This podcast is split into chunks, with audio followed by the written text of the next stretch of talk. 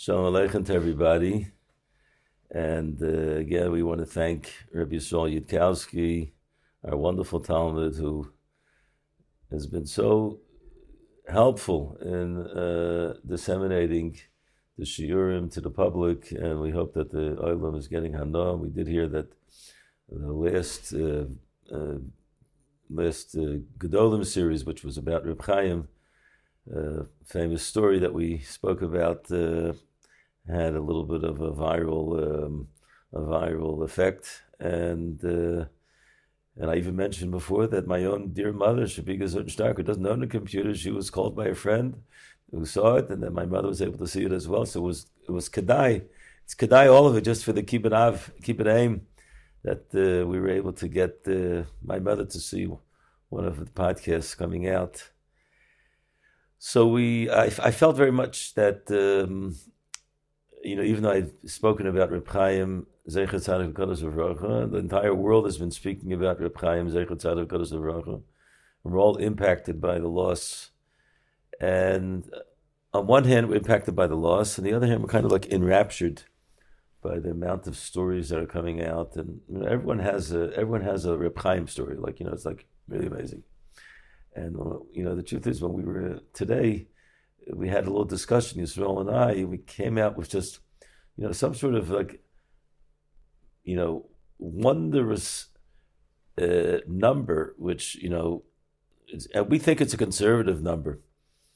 Um, you know, we're trying to put, put into perspective, and I think that I will touch upon this issue of, you know, Reb Chaim's godless in Torah was really his his his his core and, and, and when we say his godless and Torah is something which really we can't comprehend the degree of of knowledge and the degree of hasmada and the degree of kedusha v'tara that he produced over 94 years. Um, but the other element, which is what really um, everyone and he, he, became famous for, was the brachas that he gave. You know, the brachas and the, the Maisa Nisim just one little story about uh, I heard that one of our Talmidim from, the first Talmidim of Ner Yaakov uh, didn't have children for a few years and came to Reb Chaim for a bracha. And Reb Chaim told him, if you put on a beard, that was one of the things that Reb Chaim used to say would bring bracha. Put on a beard, you're going to have children. You won't have, you'll have a few children.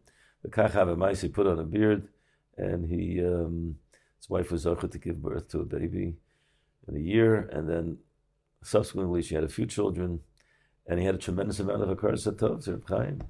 So when the Petira happened, he felt very strongly he has to show the covet and the respect and the honor of Hakaras. And he wanted to fly on Motzei Shabbos from America, and the flights were all packed. And he, he's not a well-to-do person; he's a working person. The only only ticket he could get was a ticket which would it cost three thousand dollars, and he put put out three thousand dollars, and he got on the plane and landed and I understand, like, you know, he landed in the middle of Levaya, he maybe got to the end of the Levaya, he stayed uh, over, and he first he went to the caver, and then he went to be Menachem the following day. That's just, just like one person. But if we take into account the literally, you know, we would just say oh, thousands and thousands, but we made it. We made a shtickle cheshbon, conservative cheshbon, and we kind of said, let, us say Reb Chaim Zecher was involved with giving out his brachas for only the last 15 years. The truth is, he was doing it before that as well, but let's say only last 15 years. And the average, because they say that there used to be between 400 to 500 people a day that would come to his house. For sure, in the last 10 years, for sure it was like that. So let's say an average of 300 people were coming over the last 15 years, and we'll only give it a five day week minus a few weeks of Bein Hazmanim, Yom Tovim, you know, you know, we worked out that the number is a staggering million people, a million people that went into Reb Chaim over the years. And maybe some were repeats. Maybe a lot of them were repeats. Let's say it's only a half a million of people that went into Reb Chaim for brachas. I've said that number is staggering. Staggering beyond belief. And uh, there's a real question about why Reb Chaim was zeicha to this koyach bracha. And uh, for sure, it has to do with his level of kedusha and Torah and his level of Torah. But I spoke to a lot of Talmid Chachamim. Really, there were great, great Rabbanim before that, great Rashidas, great Tzaddikim. I happen to know many, many great tzaddikim. They all said a koyach of bracha and the Yeshuas and everything else. But the staggering amount of of Yeshuas and Refuas that Reb Chaim was involved in, my own personal involvement, you know, of over the years of people, that, the members of the family that I went to, and we discussed medical issues and other people's medical issues. And I'm just, I was just, I was there a few times for medical issues and brachas, but uh, Reb Chaim gave brachas to the world. So that kayach, we, we maybe maybe we'll try to uncover that mystery a little bit during the course of this podcast. Um, that's one aspect I wanted to speak about. The second aspect I want to speak about is just uh, to give. Uh, most of the stories I'm going to give are going to be personal stories that happened to me over the course of the last, uh, I would say, over 40 years. Over 40 years that I had the chus to know Reb Chaim on some level and um, you know, when I first met Reb Chaim, he was a lot younger, Reb Chaim, than everyone saw him later in the years. I remember him; he was very, very vibrant, and very, very stark, and very lebedik. And uh, you know, he was he walked with vigor, with with a, with a big kayach, and the and the whole mahus was a gavalik, gavalik kayach.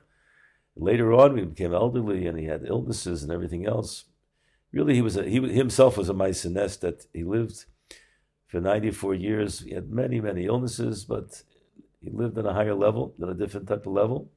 And the kayach of Torah is really what we know is really what uh, what kept him alive for so many and so many years. But so knowing Reb Chaim from a different perspective, uh, and I, would like to relate to this the human perspective, human perspective. So I'm going to start out with a story which relates to the human perspective, and then we're going to try to also capture a little bit of the house of which Reb Chaim grew up in, the house of the Steipler and the house of the Chazanish, which I think is an important part of the mystery, the mystery of Reb Chaim. So we're going to say over a story. We're going to call this Reb Chaim and I went to the beach together. Yes, Reb Chaim, Reb Chaim went to the beach. Whoa. How could that be? Reb Chaim, the Masman, everything else. Well, this is the story close to 40 years ago. Can't remember exactly what the dates were. I, like many other, uh, you know, young uh, yeshiva bachrim uh, uh, or younger light, Talmid Chachamim, Bein Azmanim in Eretz Yisrael. We have the three weeks off between Tisha B'av and Rosh Chodesh Elul, and one of the places that people go to is the separate beach in Netanya. So I was on the beach in Netanya together with a lot of Talmid Chachamim and uh, Rabbanim. Some of them today are world famous Rosh Hashivas. And uh, enjoying the sun, enjoying the beach. As you know, I happen to be, even spoke to a certain Talmud Chacham and learning over there. Rabbi Levi, he's today one of the Reshivas of Rabbi Yisachar Meir's Yeshiva, and he was a big Talmud Chacham then. And, uh, and as I was sitting on the beach, I looked up on top of the um, on top of the hill from which everyone will walk down to Kiryat Sanz, from Kiryat Sanz, and I see two Bachrim walking together with a, a person, and I see a very strange scene. I see a man who's wearing a box on his head. He had a carton, almost like a, it looked like a refrigerator carton, but it was like cut in half and it was over his head. He had a carton on his head. This was Reb Chaim. Um, I'd seen him before, but I never saw him with a carton on his head. It was a strange scene. But immediately I chapped. Reb Chaim was being shomer Zainayim. He was afraid that maybe he might see something which he shouldn't see.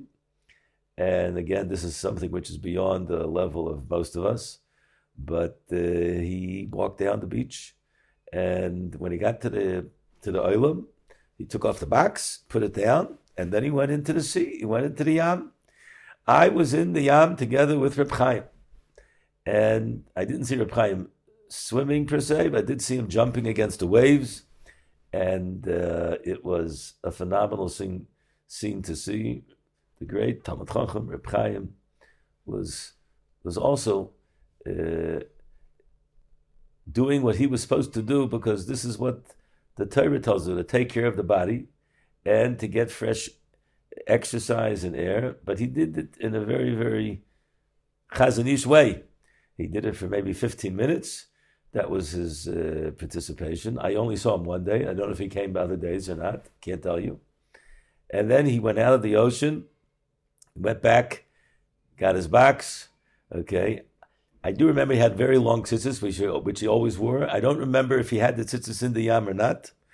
My my perception is that he that he took off the tzitzis before he went in, but he was wearing a almost positive that he was wearing a, uh, an undershirt when he went into the yam and uh, and then he went back up with the two either family members or talmidim of his, and he walked back up, and it made such an impression upon me because on one hand you saw the tremendous kedusha that Reb Chaim had, and uh, how he was makbid and shmir seinayim beyond the regular, and people ask questions. Well, if he was doing it, what about the people that were escorting him?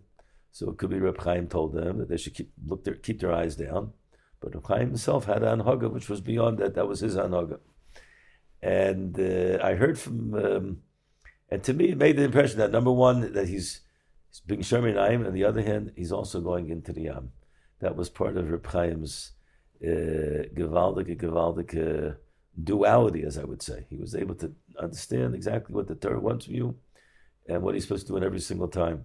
I do know that the Chazon Ish himself also used to tell a lot of people, and Chazon Ish himself used to be a swimmer. I don't know if the Chazon Ish later on in life went to the went to the Mediterranean like Reb Chaim went, but I do know that when the Chazon Ish was younger, he used to go swimming in the river, in where he lived, uh, very early in the morning, and he held it was very very healthy for a person to go to, to go swimming. Like the halacha said, halacha says a person's supposed to learn how to swim. He's supposed to teach his son how to swim. It's one of the halachas. The Gemara says in kedushin. But to me, this I think depicts a lot of, uh, on one hand, almost like a humorous story, box on the head, and the other hand, a very, very real story of how Gedolim, how they how they live. Uh, the um, I'll just go off on a little tangent in that area. I do know that I heard that when the when Menachem Begin died, again, how's Menachem Begin going to do anything with Reb Chaim? Nothing to do with Reb Chaim. I heard of Menachem Begin died. I heard of David Soloveitchik. Rashiva from Brisk said, uh, Menachem Begin was a Yelid from Brisk. His father was a Rosh Kola from the Mizrahi. And uh, and he grew up, he's a Shomer Shabbos Yiddish, he grew up, and David Soloveitchik, I heard that he said, a Shvach on Menachem Begin, that he would come to the place in Brisk, there was a place where all the from Yeshiva Bachram would go, which was separate, while everybody else went to a mixed crowd. But there was a place where the Yeshiva Bachram went, maybe went early in the morning, I don't know exactly what time. And he said Menachem Begin was always was always makbid to go together with the Yeshiva Bachram. So it just shows us that the tzaddikim, the gedolim, they they're swimmers. I heard of Yaakov Kamenetsky used to be a big swimmer, and uh, we could go on to speak about swimming, but I think we want to stick to the stories about Reb Chaim, and this is a great, great element. Reb Chaim, as everyone knows, he he, he also had great humor, and um, I have a friend of mine, a close friend of mine, and I want to speak about this story but my friend Rabbi Melech Lehman, who I spoke to this week, a wonderful, wonderful balabas who lives here in Eretz Yisrael for many years, and he's a supporter of Torah, and he has a lot of schusim, and he has wonderful, wonderful children, and he became close to Reb Chaim, and he would. Uh, he told me he, he was zoichet to give money for some of Reb Chaim's svarim, and he has uh, a lot of brachas that were written from Reb Chaim to him. He was once Zoiche, uh, when Reb Chaim in the older days used to daven in Lederman but with everybody else. And then he started davening in his house because it just made it, it was worthwhile to daven in the house. He didn't own a Megillah. And supposedly some of the Gaboyim said to Reb Melech, maybe you want to help to buy a Megillah for Reb Chaim. And my friend Reb Melech said, Avada, to Schusa. He asked him, you know, told him much it was. And uh, he went, he ordered a Megillah, he brought the Megillah to Reb Chaim. Reb Chaim was very happy. And, and Reb Chaim, in return, wrote him a letter with a, a bracha. Not a buha, but a letter that he wrote the bracha in. He wrote, he wrote him a personal letter. And he wrote a line. He wrote a line, exactly what he said. Bracha vatzlacha v'chol tuv. I don't know what he read. You know, covered Rebbe Melech. Melech says he has the letter. I haven't had a chance to see it. Maybe I'll get a chance to see it. And he... Um, and Melech has a good sense of humor, so he said to him, Reb Chaim, I don't understand. I give you a Gansa Megillah, and all you give me is one line? All you give me one line? So Chaim said back, he says, Melech, Ashura Shali Shafei Yoter Megillah, but Megillah, we call them Megillas. One line for me is worth more than all the Megillas. That's what Reb Chaim said to him. Reb Chaim had a tremendous, this next story is like an unbelievable story. And it's going to lead us into a little bit of a certain level of um, the way I saw, you know, the, the, the, the Reb Chaim. Um, so at one point, the Steiplers Zatzal had had enacted in Lederman that there was a, a, a mitzvah to write all of the Chaf Dalit Svarim. That means not only the Nevi'im that we read for the Haftarahs and to have a Sefer Torah, but also to write all of the Chaf Dalit Svarim, that they should be in the Shul. And Reb Chaim, it seems, also brought that minig, and it's based upon in the Rishonim or the Gainim. I don't know exactly where it is. That you'll have to find out. But I do know that it's based upon a Makairis. Everything Reb Chaim did was with Makairis, and um, they decided the last sefer that was going to be written was the Sefer Tillim. And uh, my friend Melech went to Reb Chaim, and Reb Chaim said, "No, which one do you want?" So Melech said, "Which one do you think is the Chasher one?" He says, "The Tillim is the best one." Now the Tillim is the largest of all the Sefer Nevi'im. Tillim is really the largest that's written. So um, he said. So Melech said, "So why is uh, why is the, the Tillim best?" He says, "Because the Nevi'im, the Klaf, we only read them once a, once or twice a year." and some of them we're not going to read at all. But the Tehillim, the Tehillim Eilein, we, we read it every day. Reb Chaim had a minute in the morning before Vasikin that they would spend either half hour saying Pirkei Tehillim. They said for the Tzaras of Klal Yisrael. Reb Chaim himself would stand by the bima, and they would take out the Sefer Tehillim and they would read it from a klaf, a special Indian of reading it from the klaf, and um, and the tzibur would say Tehillim for the Tzaras of Klal Yisrael. So it's a big schus so he gave the money for the Tillim, and then Reb Chaim said there's going to be a Hachnosa Sefer Tillim together with all the Sefer Nevi'im. And my friend Melech said to me, Reb Yeshua, come, you'll come, we'll have a great time. There's going to be a suitor there. And Reb Chaim was involved with every single aspect. He got the talucha, he got the people with the music. He, didn't have it like they have today with, the, with things, but they made a Hachnosas Sefer Tehillim together with the Hachnosas of all the Sefer Nevi'im. I was able to go to Lederman. And again, this is before Reb Chaim had a whole entourage. He was already from the Gedolim in learning. But he was very independent.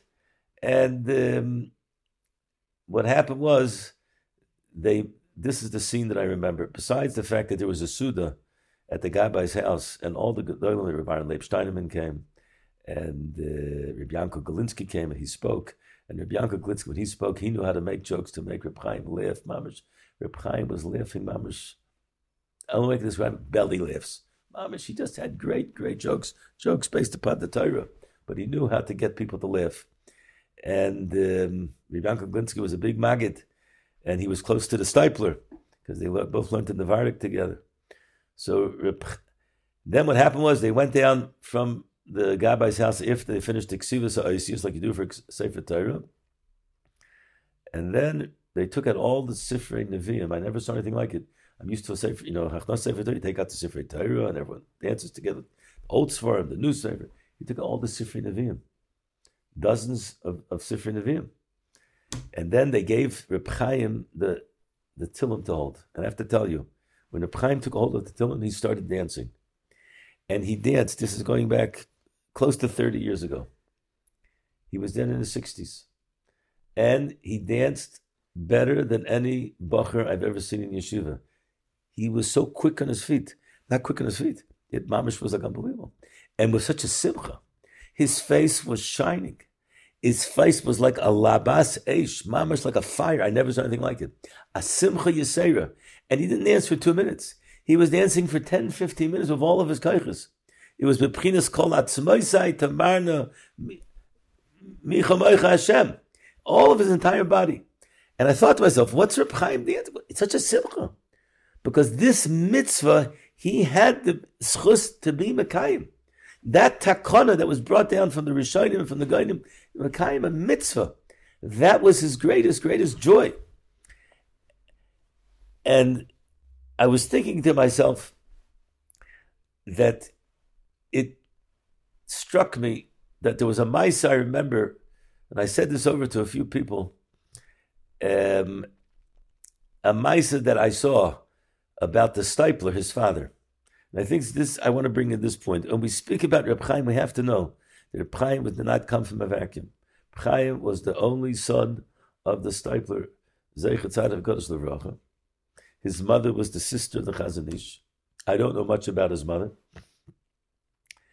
But his uncle was the Chazanish, and he grew up in the house of his father and in the house of the Chazanish. And the Chazanish played a big role in all of Reb Chaim's chinuch in the formative years. And what was that house? That house, or those houses, were houses where the Torah and Yer Shemayim was literally, it just was gezapt. It's the only way to say it. Gezapt. It literally was, it's called dripping. It was mamish, that was it. Hasmada. Tremendous, tremendous Yegias HaTorah. Tremendous Yer Shemayim. Beyond what, what we understand Yer Shemayim, real Yer Shemayim, real palatable Yer Shemayim. And I saw that when I was at the Steipler Zavai, when the Steipler passed away, I was able to go to the Steipler many, many times myself. And I even mentioned that one of the first times I met Reb Chaim was I came to the Steipler and I, and I was asked to buy, I have almost all the Sfarim I was able to get from the Steipler, which wasn't an easy thing. And uh, he tried to convince me, only take one. Which Masech are you learning? What do you have to have more? I said, no, because I, uh, you know, I might have to go back to America and then I want to be, I want to, I want to get back here. And at the end, he sold me Kemat the whole set, but he said that he doesn't have a few volumes. I have to go to Reb Chaim's house. And that was the first time I'd heard about Reb Chaim. But I went to Reb Chaim's house. I was able to get some of the other Svarim. But the main thing I wanted to bring out is that when the Steipler was nifter, there was a hesped. The paper then was not the Yated Neman. There was one Jewish newspaper, one from newspaper. It's called the. It still exists today. But in those days, it was run by the Gedolim, there was the Ger Rebbe, and together with Rav Shach and the Steipler. In the end of the day, Rav Shach, it's a whole political issue. Rav Shach ended up leaving because of the way the paper was being run. But at that point, uh, idea was the, the one paper for the Frum, uh, Frum community here in Eretz Yisrael. And during the Shiva, there was a article written, and it said, Rosh Hashiva from, from America wrote this article. This is what he writes. This Maisa gives us a little bit of an insight to the home and to the the the place where the where Reb Chaim grew up in. One, this Rosh said that he came in the times when the Chazon Ish was still alive. He came to Eretz Yisrael a few times to speak to the Steipler and learning. He used to go to speak to Steipler. Steipler was a tremendous, tremendous source of Torah for the world. And he came and he had always he had his kashas that he had from Shas and Bavli and the Rambams, Ricky Vegas, he would go and speak to, to the Steipler about. And he asked him a series of questions one time when he came here. And the Steipler said, oh, this answer like this, this means like this, oh, that kasha, that kasha, Medaf Fregen, the Shvaga, the Chazon Ish, the only one that can answer such a shayla. Starka kasha. You have to go to the Ish. He says, knew when can we go to the Chazon Ish? He says, we can go now.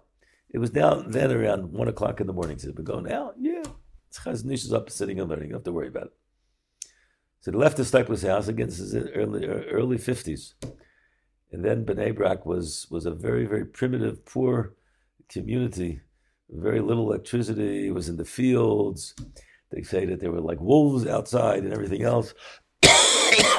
and the Steipler lived a little bit more like there were a few apartment buildings, the same block where the, where where the Reb Chaim's house is, where the Steipler lived.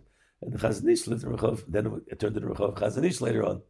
But it was in the fields. It was like in the orchards. It was very dark. But as they got closer to Chazon Ish's house, this way he describes it, the house of the Chazon Ish was like lit up. It looked like it was like the, he said it was like the electric company. The lights were blazing. It was like it was, it was like so strange. Why is it so lit up? And you know, they have, they didn't have even have fluorescent bulbs, and they had like little bulbs. That, why is it so lit up? But okay, he figured, I don't know, they have a lot of light there. Maybe it's in the fields, that's why he has lights there. And they get closer, and then they get to the house, and the Steipler knocks on the door, very, very small house, and no one answers, and the Steipler pushes the door open, and they enter into the house. And this is the scene, the way he describes it. The Chazon Ish is sitting by the table, and he's learning. But around him is a fire the fire is surrounding him. And he saw clearly this fire is not a fire from this world. This fire is the what the fire which described in Chazal as kinisinas and Messina. An Aish comes down from the Shemayim and it surrounds great Talmid Chachamim. And immediately it was the Shechina. And we heard these stories about the past, about great, you know, the Chafetz Chaim's Rebbe, that the Seder Chafetz Chaim was able to see it. And uh, this Rosh Hashiva from America, he said, I, he, he started fainting. And the Steipler was strong, and the Steipler said, it seems the Steipler must have seen this before. The Steipler was on a level of Kedusha to be able to handle it. And he says, Kum medaf Now's not the time to speak to the Chazon Ish. And he took him outside. And this was a uh, snapshot of who the Chazon Ish was, who the Steipler was. We get a little bit of understanding what level of Kedusha we're talking about. That's where Reb Chaim came from. Reb Chaim continued it. Uh, they say mice is very, very simple mice that they say that, you know, a lot of people speak about the Indian of Gilu Elio, and uh, they say over that um, that they once spoke to the the, the, the Mekuravim, the of Reb Chaim. They say that uh, they were speaking about you know who has Gilu Elio today. So he said, so he said, eh, Stammer Baron Leib has Gilu Elio. They said no, but uh, they somehow they said they they showed that Reb Chaim, Reb Chaim had had Gilu Elio by a bris. He had Gilu Elio. So Reb Chaim said, by a bris? By a bris? If you can't see Elio, like, you know, like, you, it's, it's like garnished. It's like garnished. At a bris? How do you see, how do you see Elio Anavi? Who sees Elio Anavi? Who sees Elio Anavi by bris? Reb Chaim. That was the, the Shafa Medaberet. That was the language that they used. This is the house that, that, that this tzaddik came from. When we speak about um, you know, so what I want to say is that when I saw Reb Chaim, I want to say when I saw Reb Chaim dancing, that fire, that ecstasy, that dancing, I never saw anything like it. In my life, I've never seen anything like it. I've never seen a person so connected to a Sefer Tilim, a klaf, but a Sefer Tilim. But now I have a little bit of understanding of where it came from. Because the, the connection to the Torah, the connection to Kedusha, and now we can have a little bit of understanding when we speak about Reb putting a box on his head. What's he putting a box on his head? It sounds so strange, so outlandish. No, it's not outlandish. The person's being shomer, zainayim, that this is what it is. I know these are big madregas, but uh, we have to learn from these madregas, no question about it. I once went to Reb Chaim many years ago, and I spoke to him. I think I even asked him a few shilas in learning, and uh, and then I went home. I came back home to my house, and I then lived in Telzstone. And a few days later, I received a, a postcard from Reb Chaim. Reb Chaim used to send postcards, little like penny postcards, and he wrote on the top. He wrote one line. It seems I had left some svarim in the house. He says, "No lavo lakachat et svarim sholcha shesharta babayit ki ein kesef l'shloch et Please come pick up your svarim I'd like to return them, but I don't have the money to send it back. Now, I knew that in my farm, I didn't write my address. so Mr. Chaim somehow got someone to investigate this. My phone number was in there, and he found out where I lived, and he took the time to write me a letter. And the next day, after I got the, the, the postcard, I went back to Reb Chaim, and um, he was so happy when I came in. And I told him who I was. He said, "Oh, mitzvah shavas aveda. I was to kind of mitzvah shavas. He gave me a big smile.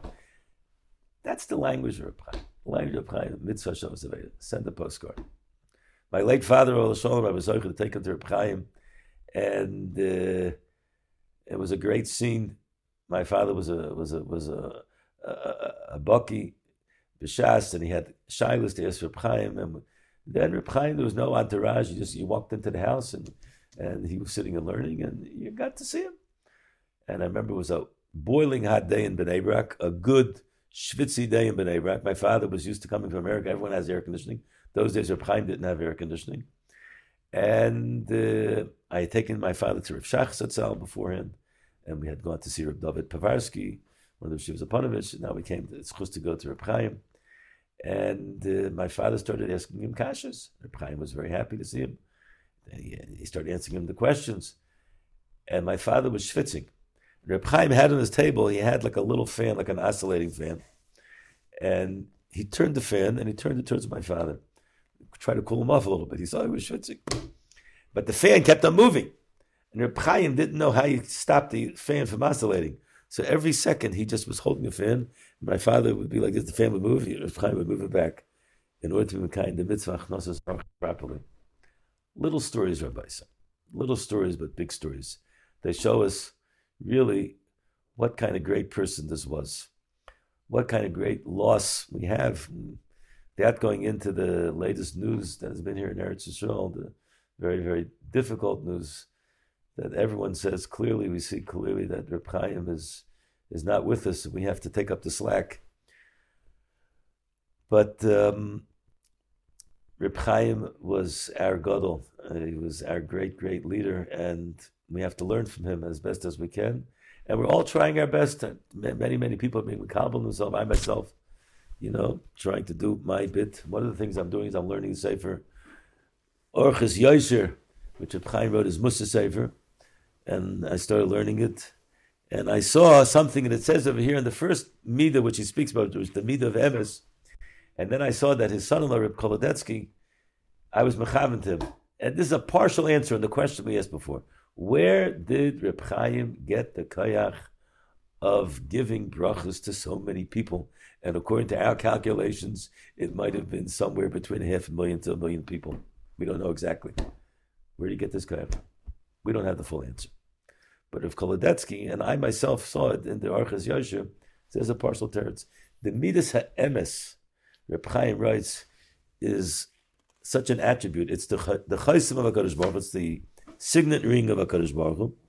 And he brings down from the Sefer Hasidim, anyone that speaks emes, call a emes, anyone that speaks emes, sheker, doesn't want to think about sheker, v'lo adaber sheker, for sure not to say sheker. Afil dvarim sheyachshev v'sheyedaber av pish le'yiskaven and sometimes it's even things you don't even think about what you're saying. You just say it. You know what I mean? But no. You say everything only which is going to be. I'm very, very careful about my my words, everything, and not only my words, my thoughts. He says, if you are going to think truth, then your thoughts are going to become true. And it brings down Shanizr Melishakir, a person that's careful about not lying, Yiskaim will call. All of his brachas are going to be fulfilled. Why? Because just like he was careful not to say a falsehood, so in the Shemayim, they watch over all of his words, and they say these words are emes, they're going to be fulfilled. What did Reb Chaim do his entire life? He was osek in Teiras emes. He was osek in mitzvahs. He was osek and Maisim type. His heart for the Jewish people was beyond. Every single word was a word of emes. And therefore his brachas uh, were in the sky. Why Chaim's brachas more than any other gadol? That's one of the mysteries that we can't resolve completely. But we do know is that we had the schus to have this gadol in our midst. And for this final episode, on the greatness of the Gadol HaDor who was taken away so suddenly from us. What we want to ask is that he should be a good to better, he should be a good to interceder, just like he was in this world.